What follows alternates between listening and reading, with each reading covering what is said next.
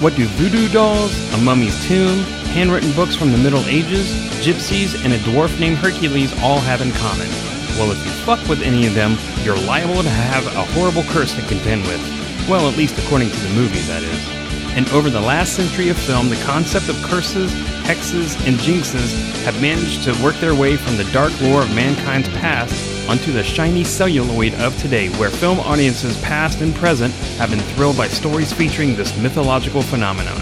But is it a myth? Are the only curses we are likely to experience the ones that are on the silver screen? Join us today on this episode of Slums of Film History as we unravel this supernatural mystery.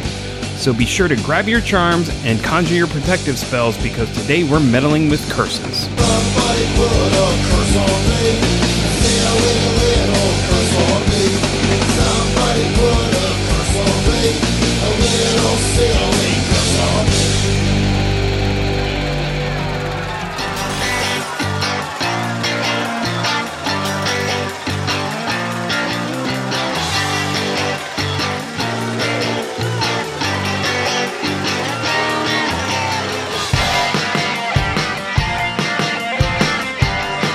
Slums of Film History, a lowbrow look into the high art of cinema. Every episode is an in depth look into a niche topic of film that is normally not discussed in polite company. I'm Slate. And I'm Tom, and each week one of us researches our respective topic, writes an episode, and then schools the other. We discuss everything from murderous gays to evil Santas to horny nuns. If there's a film subject too taboo, we haven't found it yet. Welcome.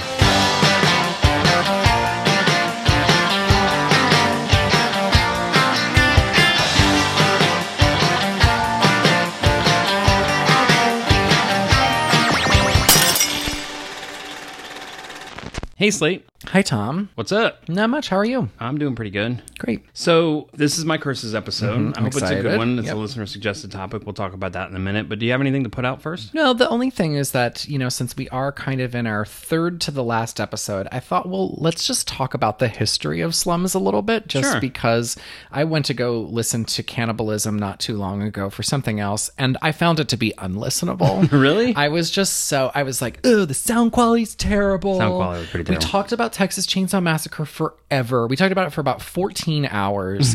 and I tr- I had tried to like start putting like music from like the movie Alive and like the scores underneath while we were talking. and Yeah. it did not work. Like it was not very good. Right. You know, I thought the way you thought before I listened to them, and I was like, nah, it's not so bad. I mean, mhm. my first one was Snuff, and that one is both better and worse than I thought it was. Right. Sure, In sure. different parts. I didn't even put music or anything at the intro. I just read it out. You know, we were just brand new doing this stuff Yeah. at the time.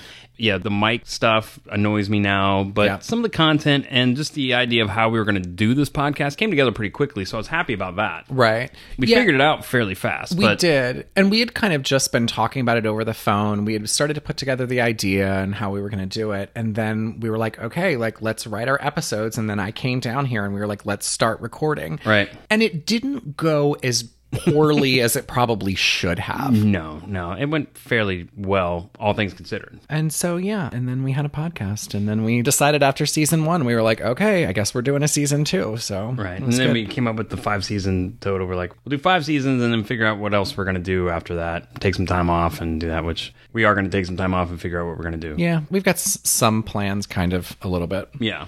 But we're not done yet. Not done. So We've got three more to go. we do indeed. And this one's curses. And this is a listener suggested topic. I said that already. And actually, it was my friend Dan, who I work with. He started listening to the podcast and he started listening around the time when we were asking for listener suggested topics, mm-hmm. like in comments and things like that. So he said, Hey, you ever thought about doing curses? And as soon as he said it, I was like, Yes. And I knew how I was going to do it. So it's going to be broken down in three sections, and I'm not going to tell you what the three sections are Oh, yet. good. But that's the breakdown here. So I'm really glad that he suggested it. So this one's for you, Dan. I hope you enjoy it. Thanks, Dan. So, you ready to get started? I'm ready. All right, so the first section is history. Okay. So, I'm condensing the shit out of the history of curses. Of course. So, all you listeners who are Wiccans or into witchcraft out there, History me. majors, sorry. Please don't put a curse on me. Sorry, this is a very stripped down overview.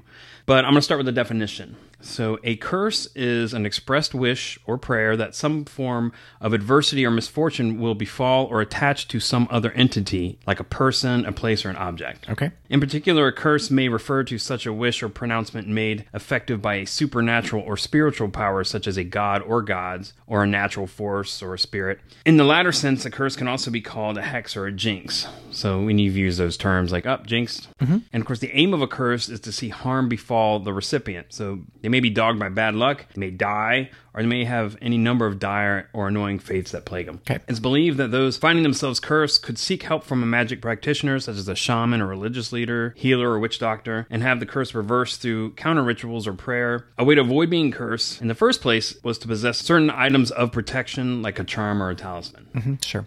This was an episode of Golden Girls, so I understand exactly what you're talking about. You're all over it.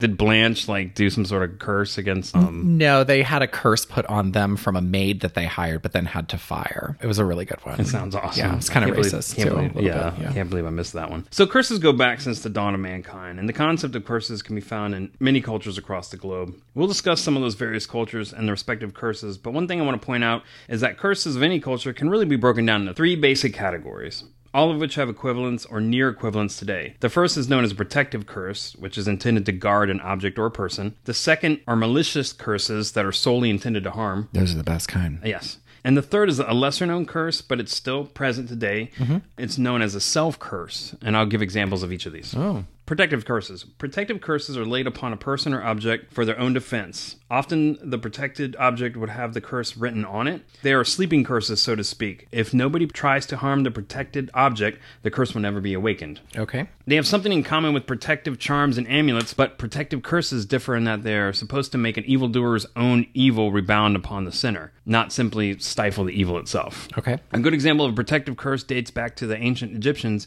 who most famously used a curse to protect the tomb of the pharaoh Tutankhamun, or King Tut. Yeah, King Tut. Who was banging his sister. Was it a sister? I think it was, yeah. Okay. Have you ever seen like the rendering of like what King Tut would have actually looked at? He Yeah. was hideous. I mean, yeah. He was not attractive. Was not His hot. body was weird. He was all like, it was ugly. yeah, he wasn't very attractive. Yeah. No, thank but he was, you. I mean, he was rich, so. I just wish he should have used some of that money for a little bit of plastic surgery. The Egyptians had that. They could build pyramids. Yeah. Of course, they had plastic surgery and stuff like that. Like everybody knows Hideous. that. So he was sort of pissed off about being hideous that he put this curse on his tomb. Uh-huh. Well, first of all, he ruled between 1332 and 1323 BC, long ass time ago. And he's probably the most well known pharaoh because his tomb was the most intact. And if you've ever seen that gold mask that always is emblematic of Yeah, Egypt that's culture, hot, and that's him. his Yeah. death mask. ugly. But as the story goes, his tomb was mostly undisturbed for thousands of years until 1922 when some British explorers found it. Inside were the death masks we were just talking about and a bunch of other stuff that received worldwide press coverage. They were also said to have found a clay tablet which read, Death shall come on swift wings to him that touches the tomb of the Pharaoh. Hmm. Several of the explorers who opened the tomb died fairly young in the following years, and these deaths were attributed to the curse. I think it was like 8 out of the 50 people, but mm-hmm. still. However, the cursed tablet probably never existed. No one's ever found it. It's not in display anywhere. And another explorer actually pointed out there was no precedent for Egyptians making tablets with curses on them. I think it was just more of a rumor or anything like that. Mm-hmm. But it stuck. And the mystery surrounding Egyptian culture and the deaths of the explorers only caused this legend to grow. I mean, we still know about it today the, the curse of the pharaohs. Yeah, this kind of sounds like a National Enquirer story, though, a little bit. Yeah, you're, you're probably right. There's another aspect of this curse that I haven't even talked about, which is the, the mummy piece of this, but that'll come up later in the episode. Another protective curse I found uh, interesting is known as the book curse that dates back to 627 BC on tablets collected in the library of Nineveh Assia. Assia? I yeah, you know, I can't Nineveh pronounce of fucking Assia, shit. Yep.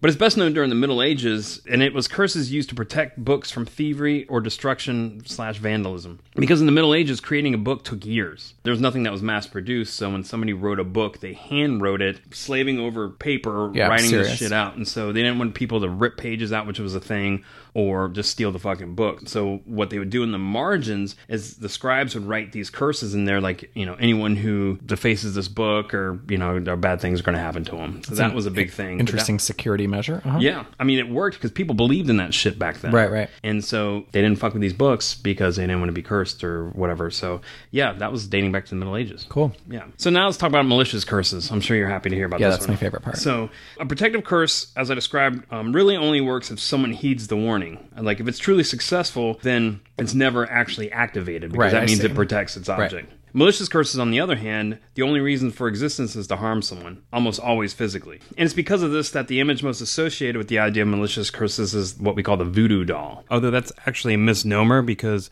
voodoo dolls weren't originated in places like Haiti where you normally think they would be. They actually started in Europe.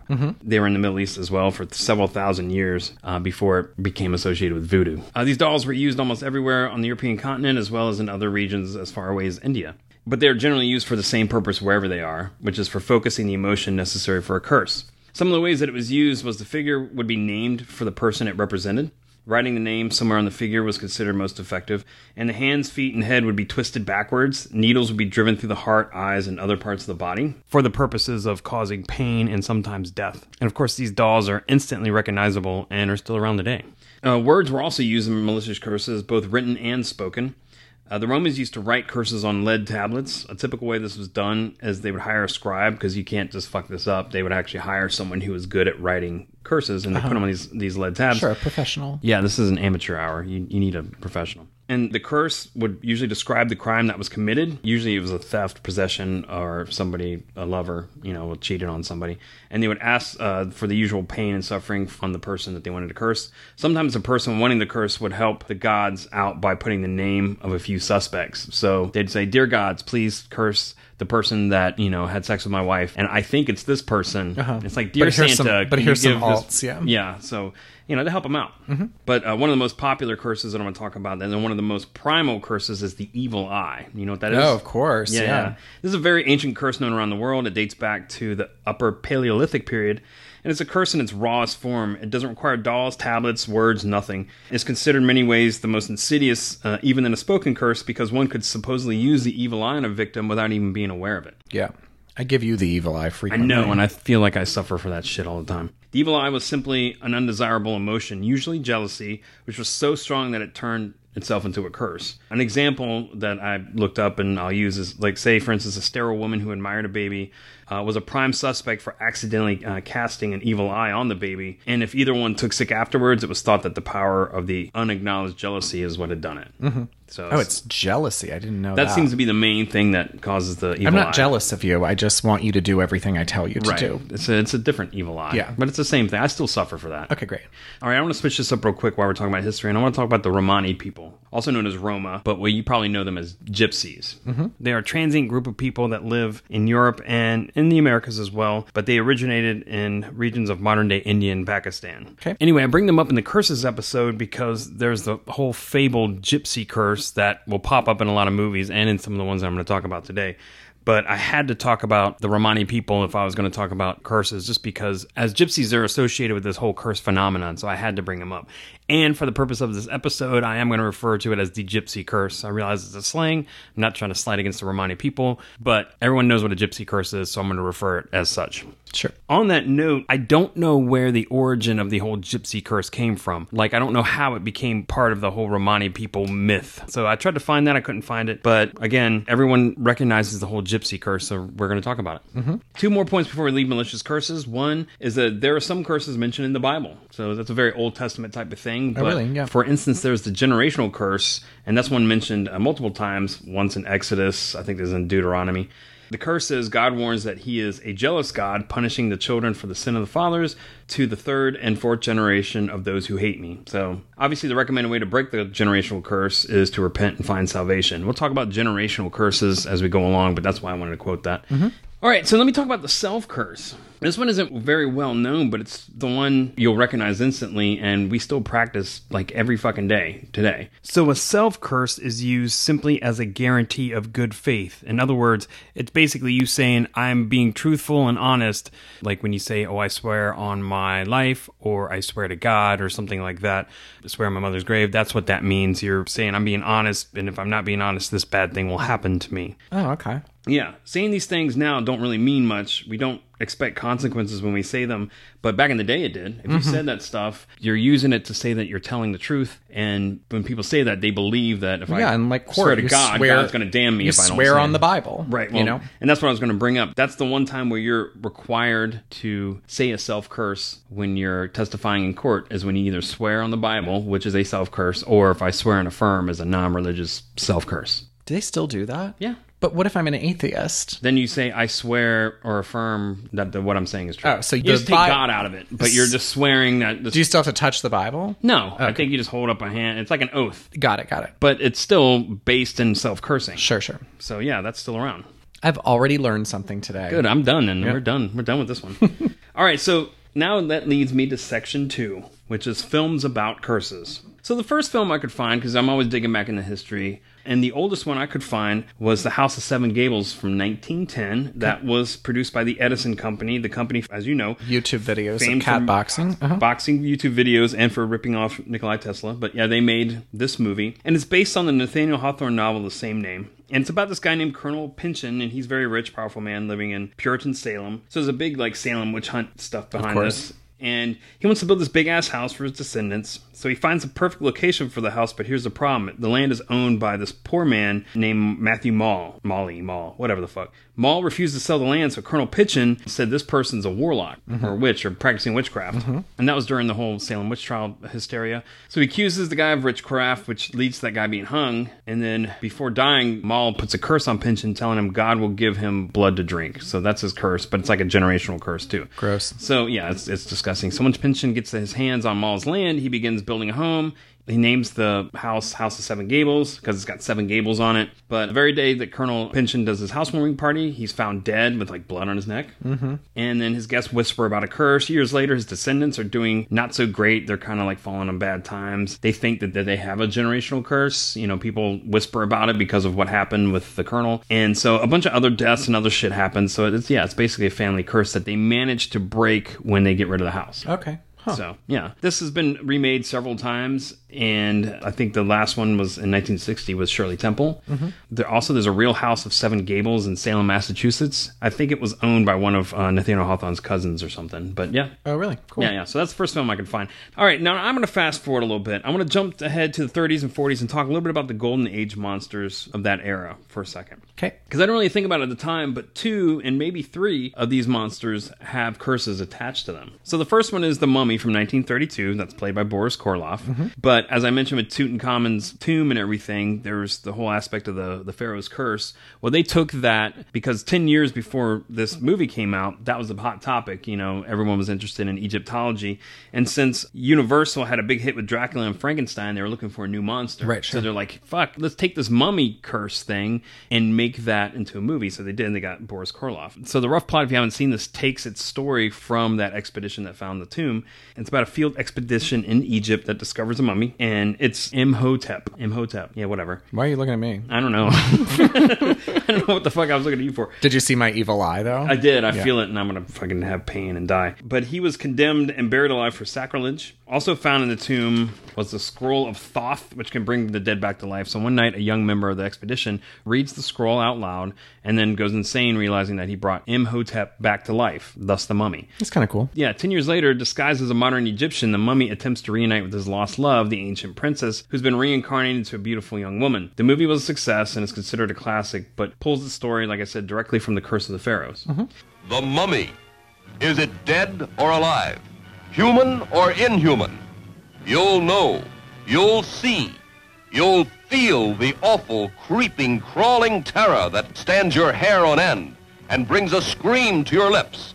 There's nothing on earth like the mummy. As you know, there's been reboots and remakes of this, one starring Brendan, Brendan Fraser, Fraser. and of course Tom Cruise was in the latest one. Oh yeah. Oh, But- but that was a bomb. But yeah, so there's a golden age monster with a curse. The next one is the Wolfman from 1940. Mm-hmm. Let me go through the plot of this one. So, upon his, the death of his brother, Larry Talbot returns to his ancestral home in Wales. He visits a gypsy camp with a village girl who is attacked by Bela, a gypsy who has turned into a werewolf. Bela being played by Bela Lugosi. Oh, cool. Larry kills the werewolf but is bitten during the fight. Bela's mother tells him that this will cause him to become a werewolf at each full moon, and you know the rest of the story. This movie is a classic and has influenced countless films. I bring this movie up because it follows my Golden Age theme, but also I think this is the first movie I could find that has a gypsy association with the curse, which is why I mhm. brought them up in the first section. I couldn't find a movie before this that had a direct correlation with what we call gypsies and that curse, so I think this is the first one. Oh wow. And so somebody fact check me out there. If you know of a movie that deals with a gypsy curse before this, let me know. And also worth noting that the werewolf affliction is disease based in part, but is also considered a curse as well. And this curse is played differently in future films with werewolf themes. For instance, the uh, classic series Teen Wolf and Teen Wolf 2 have it as a generational curse. Oh yeah. Fun fact: the gypsy Bela is, like I said, is played by Golden Age horror actor Bela Lugosi, who himself would be cursed later in life with a heroin addiction and an association with Ed Wood. So, They were friends. They were It was friends. Sweet. so speaking of Bela Lugosi, my next movie is Dracula from 1931. Now, this everyone knows this movie and this character. It's the American pre-code vampire horror film that starred Bela Lugosi. The film was produced by Universal as part of its Universal Monsters thing, and it was an instant hit. So I bring this up as a curse because even though I've never seen it in the book, I've read the book. I don't know if you ever read the book. No. But his origin story is very vague in the book. He suggested that he got these powers and has to drink blood and everything because he was a sorcerer and did magic. Okay. But I bring this up as a curse because if you remember 1992 classic Bram Stoker's Dracula, directed by Francis Ford I Coppola and watched this, starring. Did you really? Yeah. Oh, it's bad. It's pretty Yeah. bad. So it stars. Let me see if I can get this right. Keanu, Mm-hmm. Winona, Anthony Hopkins, and Gary Oldman. Yeah. Yeah. And Gary Sinise as Dracula As Dracula. and Lon Chaney. and Spider Baby. So yeah, that's that movie. Yeah. and it's Ugh, pretty it's bad. bad. But they sort of gave him an origin story in that movie. So at the beginning, he goes off to war, and he's Dracula is also associated with Vlad the Impaler, who's a real life figure that Dracula is based on. So he's a warrior. He goes off to fight. His beloved wife Elizabetta commits suicide after receiving a false report that he had died. He comes back after fighting and realizes she's dead, and of course he just condemns the church and blasphemes, and then stabs the altar. If you remember, and then blood gushes out, which he drinks. So it's like a self curse. This is in Bram Stoker's Dracula from. And from the movie, Yeah, it yeah. is. It's not in the book. oh, it's not. No, not at all. Oh boy. Like I said, his, his origin in the book is very vague. I researched the shit out of it to see if I missed something. But I think what Coppola did for Bram Stoker's Dracula, which is not really based on Bram Stoker's. Dracula, is combine the the real life legend of Vlad the Impaler, who Dracula is loosely based on, mm-hmm. with his conquering and all that shit, with the fictional character, and added a little bit of this origin story, which is essentially it's a blood curse. That movie is a mess. Oh, it's a terrible Like, mess. Is a mess. Yeah, It's not even really enjoyable. No, no, no. Like it's just not good. it's it's really bad. I watched it and I was just like, I'm gonna love this, and I was like, woof, this is terrible. It was an especially dark period for Francis Coppola. Yeah, yeah, he yeah. had just finished a few years earlier Godfather 3, which is also yeah, not, not, uh, good. not worth making. He was, it was a dark period right then. I think one of his sons had died around then. And actually, I worked with somebody who was an extra on Godfather 3. Oh, really? And said Coppola was a fucking mess. Yeah, oh, Said I he bet. was like, just, it was a shit show. And this looks like a shit show. The one thing that I will say about it is the marketing was very good. Yeah. Like Bram Stoker's Dracula should have been the best movie ever made because the marketing was good. I had all the posters. and, Oh, yeah. I mean, the t shirts and everything. Like Spencer Gifts, basically, Bram Stoker's Dracula took over Spencer it was everywhere. Gifts. It was everywhere. It was really well marketed. And then Yeah. you watch the movie and you were like, oh, Yeah, it's a major misfire. Terrible. But anyway, so maybe that's part of the curse. Uh huh. Maybe so. All right. So now I'm going to push us up to present day with these movies about curses, or closer to present day, and focus on you know those movies where you see someone put a curse on somebody. So mm-hmm. this is where most of the gypsy curse type of films are going to come up. And I only have a, a few I hand picked, but I figure we could discuss them. So the first movie I'm going to talk about is The Devil Within Her, also known as I Don't Want to Be Born, from 1975. And this episode I got directly from your episode on bad babies because it is about a bad baby. Right. And this one is a terrible Joan Collins vehicle. I was just about to say, was that that awful Joan Collins movie? Yeah. Oh, it's so bad. and it has Collins getting a curse put on her from a midget, which is part of the description. So Yeah. a little person puts a curse on her, and then she has a baby that keeps biting and trying to like drown people and do all types of fucked up shit. Joan Collins then performs an exorcism on the baby. Doesn't she just like yell at him and hold a crucifix up to him? And I think so. like that's it. Yeah. Yeah. This was before Joan Collins was on Dynasty, and I didn't know nothing about her, but she had a really rough filmography there for a few years. Yeah, this is definitely one movie's of them. terrible. Yeah, so she exercises her baby. The cursing midget dies as a result of the curse being lifted from the baby. I didn't watch this movie. I tried to read as much as I can. I I, don't think it. he was a gypsy though. Well, but also she's not a Catholic priest, so how is she going to perform an exorcism? I, I don't. I don't know. like screaming at someone with a crucifix is not an exorcism. I- I You're just nothing. being Joan Collins. yeah, I don't. I don't fucking know. Scream, run, hide. It is the time of absolute terror. Not since Rosemary's baby, conceived by the devil, the devil within her. All right, so my next two movies, though, I, just, I had to mention this movie first of, all. I had to do it, but the next one are more gypsy oriented, and that the first one I want to talk about is Thinner from 1996. Stephen King, yeah. Yeah, and it's based on the Stephen King book of the same name. He wrote it under his Richard Bachman fake name. But the plot is this guy, his name is Billy. He's this obese lawyer. Yeah, I think he's getting a blowjob in his car while he's driving home, and he ends up running over an elderly gypsy woman. And no charges are filed against him because he's an upstanding lawyer, and she's, of course, just a gypsy. And outraged by the injustice, the woman who was run over her 106 year old father curses Billy by touching his face and saying thinner. And then after that, Billy starts like losing weight drastically. It's like a race against time to get rid of the curse. And essentially, he gets his mobster friends to threaten the gypsies to get the curse removed, and things happen. Did you see this movie? No, Or I read never the book? seen it. I read the book, you know, a hundred years ago, but Yeah, and it has kind of a dark ending. At least the book does. I don't remember. I think I saw the movie, but it's definitely a well-known gypsy curse movie, and it's just like it's gypsy justice. Uh-huh. For Billy Halleck, life is sweet. Bigger is better. I hate it when you do that. No, you love it. And too much is never enough. But tonight, all of that will change. You killed my daughter, and I curse you. Thinner. From the best selling novel by Stephen King comes the new shape of terror. Stephen King's Thinner. Was the blowjob good? I don't know if it was gypsy killing Worth- good, yeah, but worth- it was yeah. probably fairly good. I mean, But uh, I, asked the, movie- important questions. Yeah, yeah. really. So how was the blowjob? How's the blowjob? Is that worth it? Is that is that notable? But but I don't think this movie did all that great. Like I think it did. it's suc- never mentioned in like any of like the you know the Stephen King movies, like the best ones. No, no, no. But it's definitely a predominant curse mm-hmm. movie. And then the next one, who I think is a much better film and is also a Gypsy Curse movie, is Drag Me to Hell from 2009. I just wrote that down because I was like, I wonder if he's going to have that one in here. yeah, that was directed by Sam Raimi right around his Spider Man years, but it was definitely a throwback to his kind of batshit early career. Yeah. I liked it. Did you ever see it? I did. I actually saw it in the theater, but all Same I here. remember was, you know, we had a bunch of annoying teenagers behind us. And, you know, sometimes when you go to the movies and like, I I went to go see Scream 8 or whatever the last one was, and the theater was all turned up. Everybody was drunk and loud and Right. whatever. And that was really fun. It was a fun experience. These teenagers were so fucking annoying behind us and dragged me to hell. And I was sitting with a friend that I was like, I know he's going to say something. And so that made me like so nervous because it's like, you're going to have an altercation at the movie theater and that makes me mad. And I, that's all I remember about the movie. Okay. Who is it? Justin Long.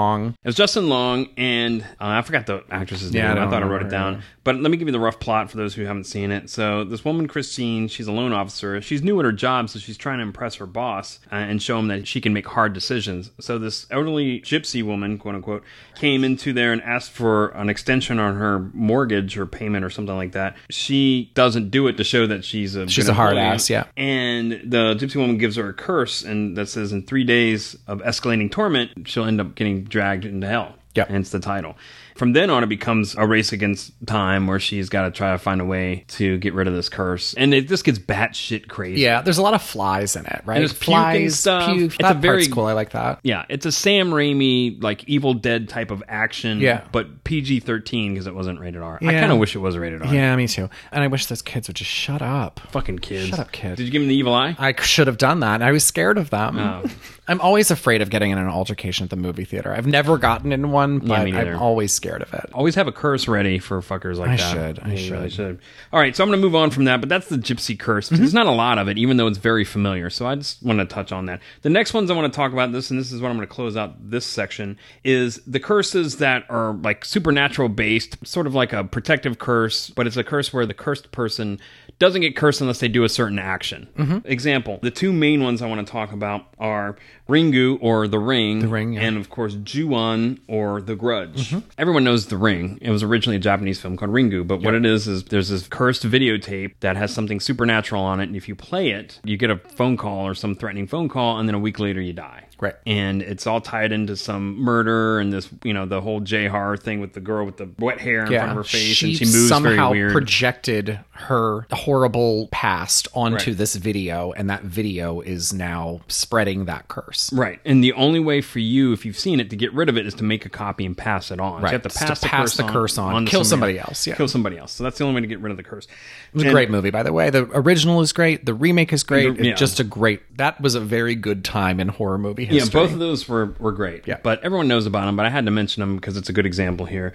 The second one I want to talk about is called Ju-on, The Grudge. Also, the American remake is called The Grudge. And that one, I didn't see that one. Did you watch that one? Yeah, I have it. The um the original is very good. Yeah. The Grudge is that Sarah Michelle Gellar. Yeah, yeah. I That that's not, very, good. No. But what are the differences? I know it has something to do with a family curse that's tied to this house. So it's like a haunted house, but if everyone who goes in the house gets cursed to some degree, or it's, don't remember. It's. I know I didn't get a chance to watch them. I just never saw them. But both movies take place in Japan. Yep. And it's a house that is haunted. I think in the first one, a woman is brutally murdered in the house or something happens, but it's a woman and her child that haunted, I think. And the same with the second child, one. I It's a- think, Is it right? more of a child? Yeah. Okay.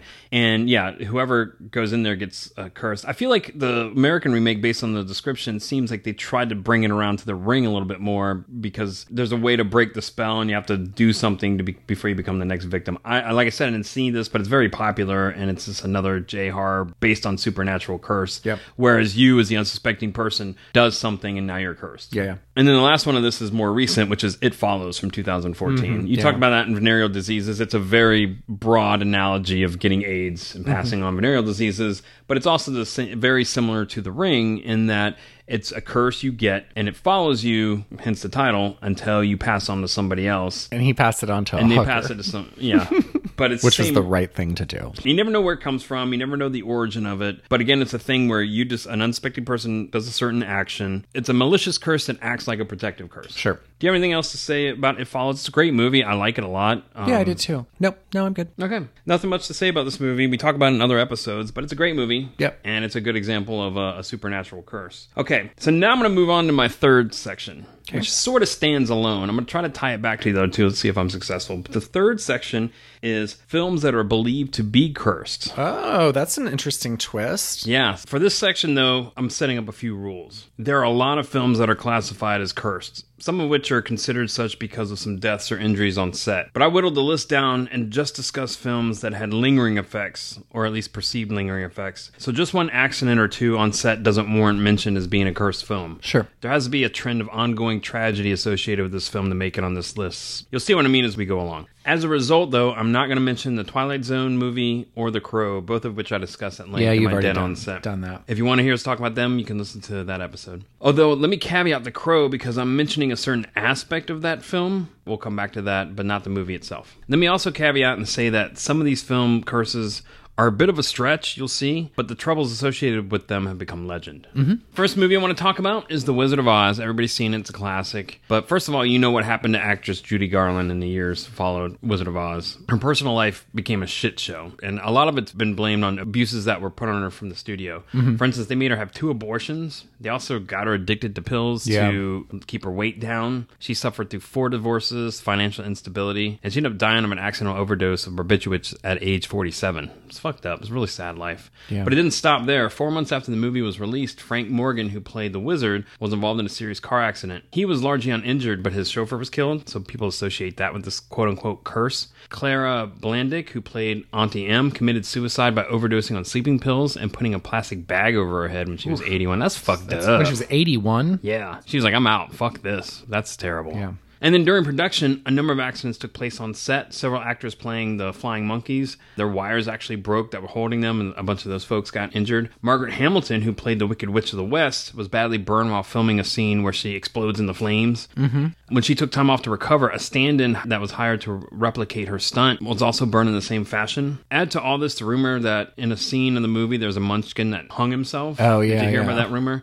It's been debunked, but that only feeds this legend. So, The Wizard of Oz is the first film I could find on that note that is cursed. Hmm. The second one that is supposedly cursed is the movie The Conqueror. To recap, it's an American epic film that stars John Wayne as the Mongol conqueror Genghis Khan. We talked about this in Dead on Set. Oh, right. It also co-stars Susan Hayward, Agnes Moorehead, and was produced by Howard Hughes. So actually, I discussed this on Dead on Set, although nobody technically died on set. But this is another production that's believed to be cursed, and there may be something to that. As the years following this movie, a bunch of people died from cancer that were associated with this film. Oh, right, right. Director Dick Powell died of cancer in, in 1963, just eight years after it came out. Susan Hayward, John Wayne, Agnes Moorehead all died of cancer in the 70s. Cast member actor John Hoyt died of lung cancer in 1991. The cast and crew total 220 people, but by 1981, 91 of them had developed some sort of cancer, and 46 of them had died of the disease by Wow. that point. Several of John Wayne and Susan Hayward's family members also developed cancer after they visited the set. So that's some pretty crazy shit. I mean, Yeah. it would suggest that this movie was cursed. But if you remember, in an effort to look like Mongolia, they had all the exteriors filmed in St. George, Utah. So mm-hmm. that's where the majority of the outside shots of the film were filmed.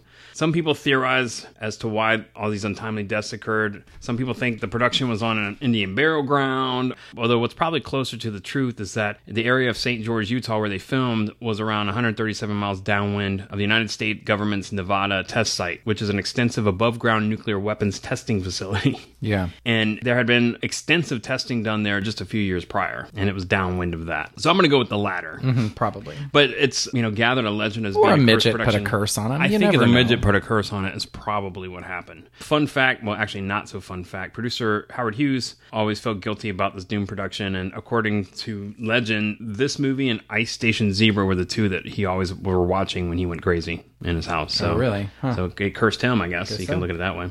All right, next movie. Moving on. Rosemary's Baby. Yeah. People think this production is pretty cursed as well. Mm-hmm. I know it's your favorite movie. It's starring Mia Farrow and Ruth Gordon, of course. And just to recap, even though I don't feel like I need to, but a young couple, they move into the Upper West Side apartment in New York, have the child of Satan. Yep. So good times. I left a lot of that out of the William Castle episode just because it was a little bit of a downer, you know? Oh, yeah. Um, and that was like the happiest episode I think I've ever done that was like super G rated. And but we talked about it a little bit later. He was very troubled by some of the things that happened. And Yeah. then also I think we talked about it in Blasphemy, you know, the Catholic Church really denouncing the movie and Yeah. everything. He was kind of like, oh dear, I've done something that I'm gonna have to pay for later. Well, of the cursed films I talk about so far, this is the closest to legit that I talk about Mm-hmm. so far. And you're right, William Castle, he was one of the people that felt like this production was cursed. Yeah. And and we'll talk about that. And so let me go through some of that stuff. Number one, let me just say that the actual filming of Rosemary's Baby was for the most part uneventful. Yeah, right. Like, there wasn't any major accidents on set or anything like that. The only thing was Rosemary Mia Farrow almost had to leave set because her husband at the time, you know who her husband was? Yes, because her husband Frank Sinatra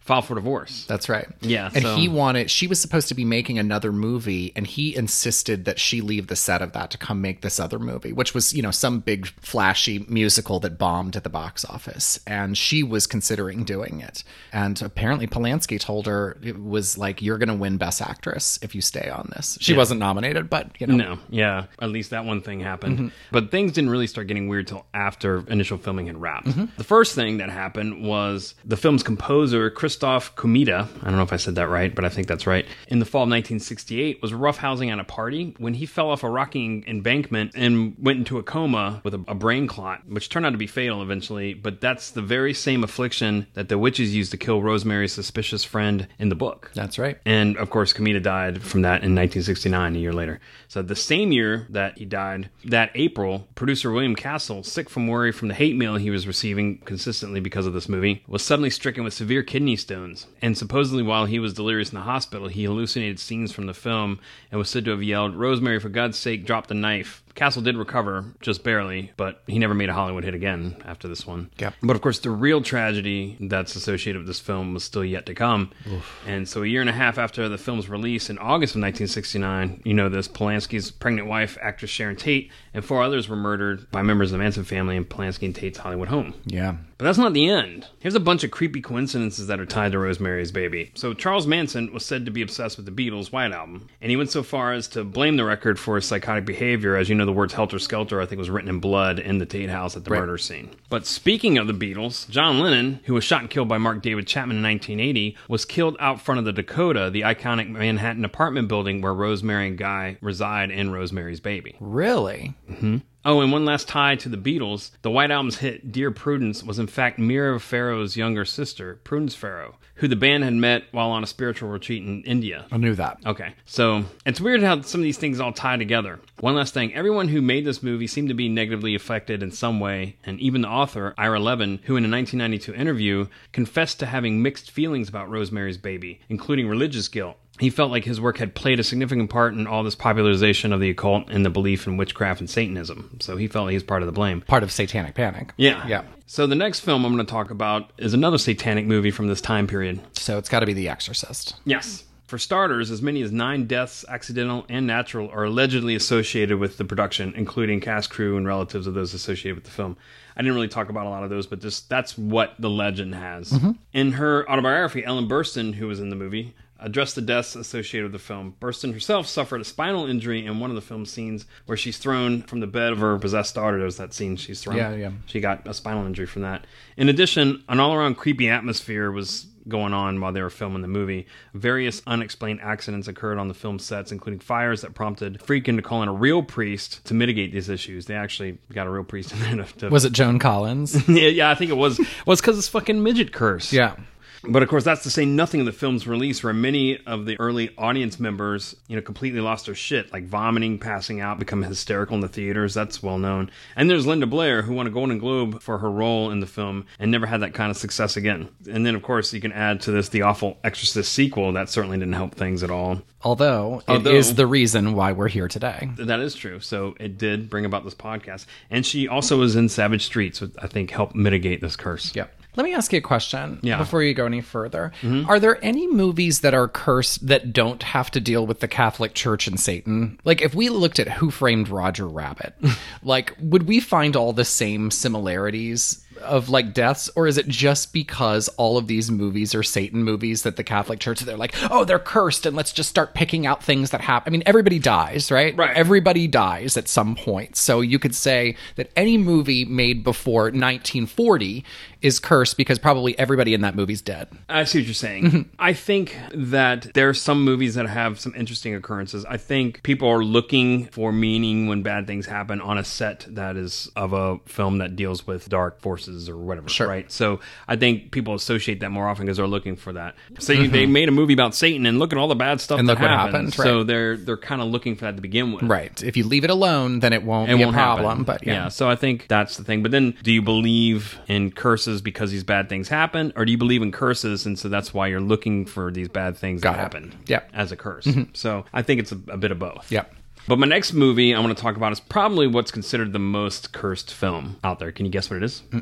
Poltergeist from 1982. Oh, yeah. And I'm talking more about the whole series, but most of the curse stuff I think is generated in the first film because you know there's three of them. Yeah. But the curse kind of takes up the whole trilogy, so to speak. I know you've seen this movie. Mm-hmm. Yeah. We talked about it in Crop Killers. Yeah, and we've talked, talked about, about, it in everything. Yeah. yeah, yeah. I don't know if our audience has seen this movie, but it's the ghost story directed by Tobe. Everyone's Hooper. seen Poltergeist. Okay, it, yeah, it's suburban horror movie, and it- it's considered pretty cursed, and there's some compelling evidence. So the first tragedy that occurred in regards to Poltergeist came in the year that it was released in 1982, and it was when actress Dominique Dunne, who played the older teenage daughter in the movie, was strangled to death in her driveway by her abusive ex-boyfriend. She was only 22 years old at the time. So that was the main thing for the first one. But in Poltergeist 2, Julian Beck, who played the antagonist, he played uh, like the preacher guy in Poltergeist 2. Did you ever see that one? A million years ago on Okay. TNT After Dark, you know. It's not great. He died of cancer at age 60. He was ill when he started working on the movie, but he died soon after uh, I don't feel like he was that counts, completed. yeah, it probably doesn't. Will Sampson, he's a Native American actor in Poltergeist 2. Just two years after the film was done, he died from malnutrition and some kidney failure, Mm-hmm. and he was 53. But the biggest event that perpetuates this curse, and I can tell you're you're waiting for me to get to it, is the untimely passing of Poltergeist iconic young star Heather O'Rourke, The little girl that goes, they're here and they're back. Yeah.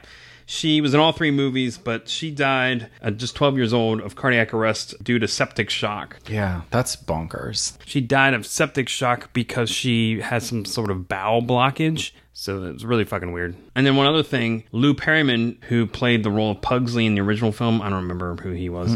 He was 67 years old when a recently released ex-convict killed him in his own home with an axe. Ooh, So That's a pretty gruesome death. All right, you got a couple on this one. A couple on this one, but this is one of the few films where you could kind of argue where that there was an origin to this curse. You know, the other ones are just like okay, bad Mm-hmm. Right, sure, bad topics. shit happened, But yeah. this one supposedly there's a reason why it was cursed, and this one was according to the actress JoBeth Williams, who played the mom Diane in the first two Poltergeist films. She hinted that in an effort to save money, Steven Spielberg insisted on using real human skeletons as props in the first film swimming pool scene. You know, when all the skeletons came up. Mm-hmm.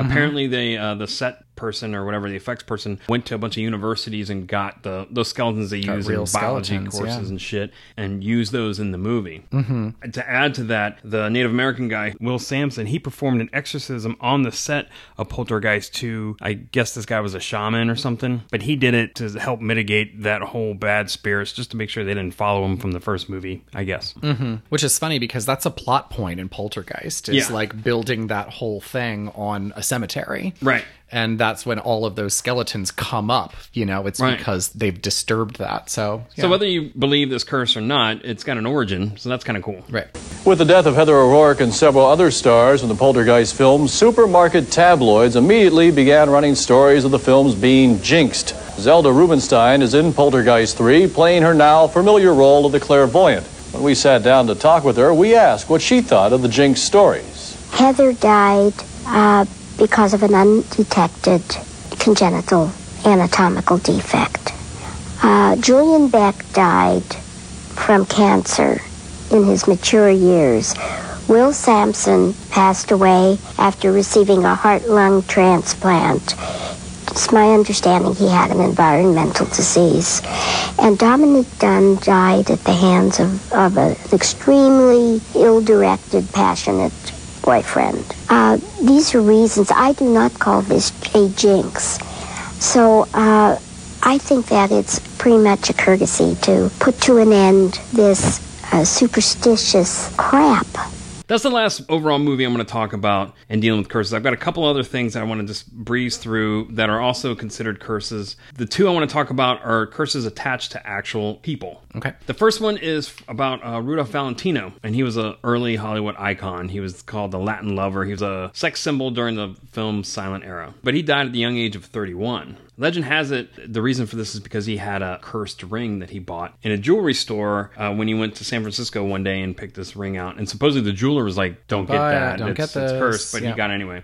Supposedly, he wore the ring while shooting one of his films that later became a flop. After that, he put it away, filmed some other movies, and they did really, really well. He started wearing it again, and then soon after fell gravely ill and was diagnosed with perforated ulcers that mimicked appendicitis. So he had a, an ailment, a condition now called Valentino syndrome. So, hey, they named it after him. So that's kind of fucked up. good, yeah. yeah, I mean, it's good, but that's kind of shitty. So, anyway, when he died, his lover was allowed to choose some of his belongings to keep, and she chose the ring. And as soon as she started wearing it, she immediately fell gravely ill. She survived, and a few years later met a singer named Russ Columbo. She gave Columbo the ring. A few days later, Columbo was killed in a mysterious shooting incident at the hands of one of his friends. It was a weird incident. Then the ring next went to Columbo's best friend, a guy named Joe Casino. These sound like mobster names. Yeah. Who locked the ring in a glass case and refused to remove it or even donate it to the Valentino Museum. Eventually, he decided that the curse was bullshit and he removed the ring from the case and started wearing it. Within a week of that, he was hit and killed by a truck. Mm-hmm. These days, the ring is lost. Nobody knows where it's at. But yep, Valentino had a cursed ring. Mm-hmm. And then the next curse is the most famous person curse in Hollywood.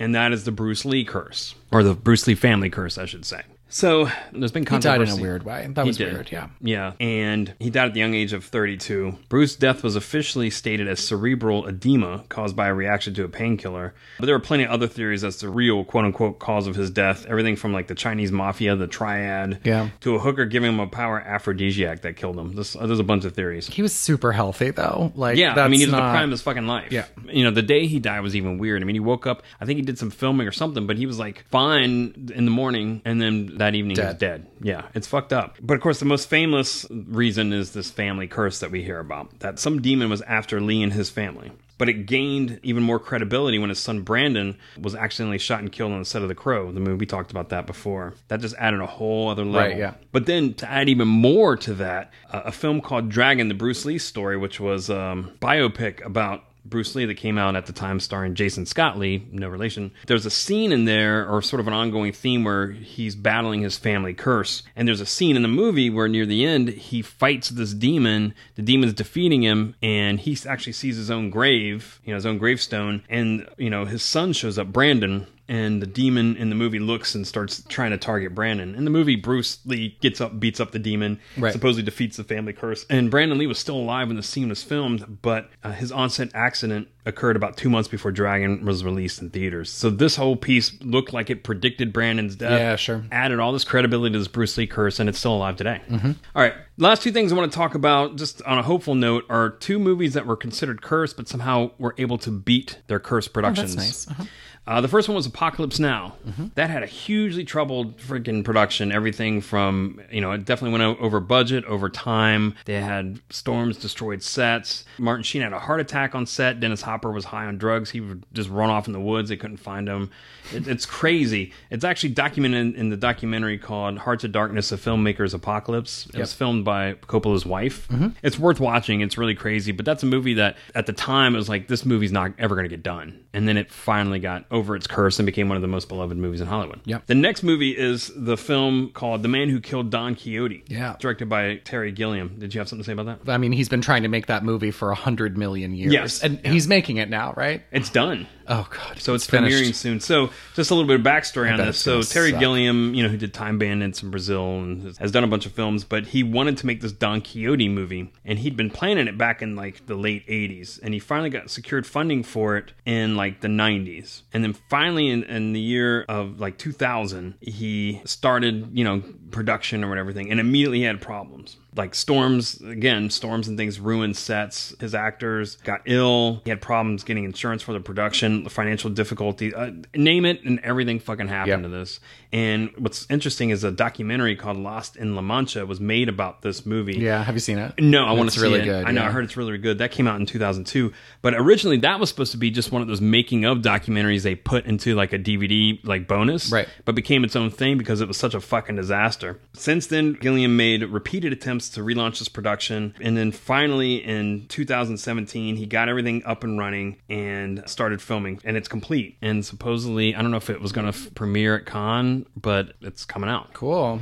But it took him. I bet it's gonna suck. I I mean, it's probably going to suck. it has to suck. It's I gonna feel suck. like that's Yeah. how movies like that, like Dune, you know, Right. they have to be bad. It, it may be, and this, he may not get over the curse. Apocalypse Now did get over the curse, but you know, I just want to point that out. Apocalypse Now, there were casualties involved, which that plus another doomed production called Heaven's Gate were pretty much the movies that killed the '70s filmmaking revolution and yeah, studio- Heaven's Gate was like a huge bomb. yeah, but it started with Apocalypse Now. Yeah. That was a big production that like bankrupted people. It's a miracle that movie has become as revered as it is now. But there's plenty of movies like Heaven's Gate that don't have that good of an outcome. We'll see what Don Quixote does. Yeah. So let me see if I can tie this whole thing together because I've got three disparate elements if you look at them separately. You know, the ancient history of curses and the belief in them back in the day and how they were used to, you know, regulate certain aspects of society, like make sure people don't steal books and shit, whatever. Right. There's a certain mythological element to it, so it, a lot of that seems far fetched or whatever.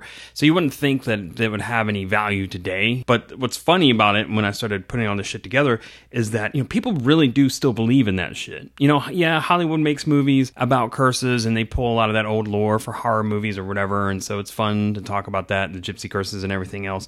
But as I started digging deeper and I got into the movies that you know were believed to be cursed, you know, people really do still believe in uh, some sort of power of curses. Yeah, you yeah. know? So these films, you know, they they're legendary for being cursed. People are like, oh yeah, that set was cursed. And usually, as we talked about already, you know, if you're talking about a dark or, or satanic subject matter, you're just inviting a curse on. But I'd say even rational people still believe in curses. I mean, we still say swear to God. We still swear on the Bible for court or affirm in court. We still self curse.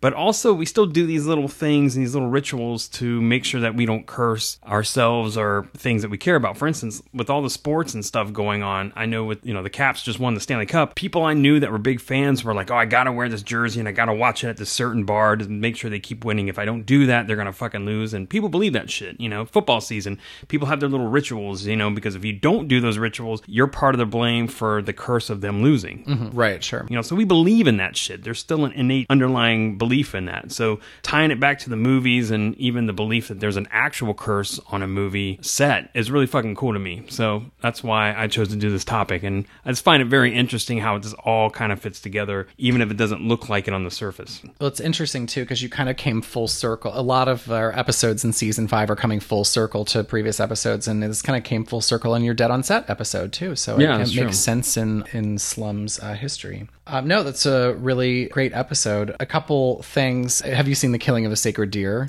No, and I was going to talk about that, but I hadn't seen it. But th there is a curse aspect to that. Oh, it's so good. I just saw it. It was one of the ones at the theater that I missed. Yeah, I Um, heard it's something. But the movie does have a curse piece to it. They don't really explain how the curse works because some There's- kid puts there's- a curse on him, kind of. Correct. There's no like, oh, I dug up the ancient King Tut's tomb and did this. Right. He's just like, I put a curse on you, Yeah. and you're just in a world of where that worked. Right. Which is great. Yeah.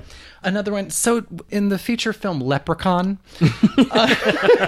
Wow, we went there, didn't uh huh, yeah, that's a curse, right? If you steal the leprechaun's gold. Yeah, is that you a know, curse? and there's movies about that. Yeah. Yeah. there's a curse on the leprechaun's gold, but Mhm. I mean, I you know, I wanted to talk about the midget curses Uh-huh. more than that. I that. completely understand, but Right. technically leprechauns are midgets because they're very short people. All right, fair enough, fair enough. That's Noted. all I got. That's Noted. all I got. It's Killing right. of the Sacred Deer, a fine film, and an equally fine film, Leprechaun. Leprechaun and Leprechaun in Space. Uh huh. Right. All right, so that's all I got. I hope Dan likes this episode. I hope you guys like it. And if you have any more films about curses or Midgets. whatever or midgets, uh, let us know. On that note, please don't curse us, or you can curse Slade. I don't give a Mm-hmm. I don't care. It's fine. Yeah. All right. Thanks. Bye. Thanks for listening to Slums of Film History. You can find us on the web at slumsoffilmhistory.com where you can find links to some of the movies we talked about today, along with pictures, videos, and additional resources, as well as Sunday Slum Day, our weekly recommendation for the best and sometimes worst films every Sunday night. If you want to keep up with us, we're on Facebook and Twitter where we share out a lot of additional content. And as always, please fact check us and let us know if we left anything out. We're not professionals, just two friends that love gross movies.